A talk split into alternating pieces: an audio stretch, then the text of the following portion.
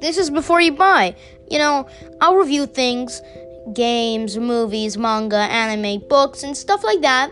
You know, so you don't have to worry about when you buy it if you like it or not.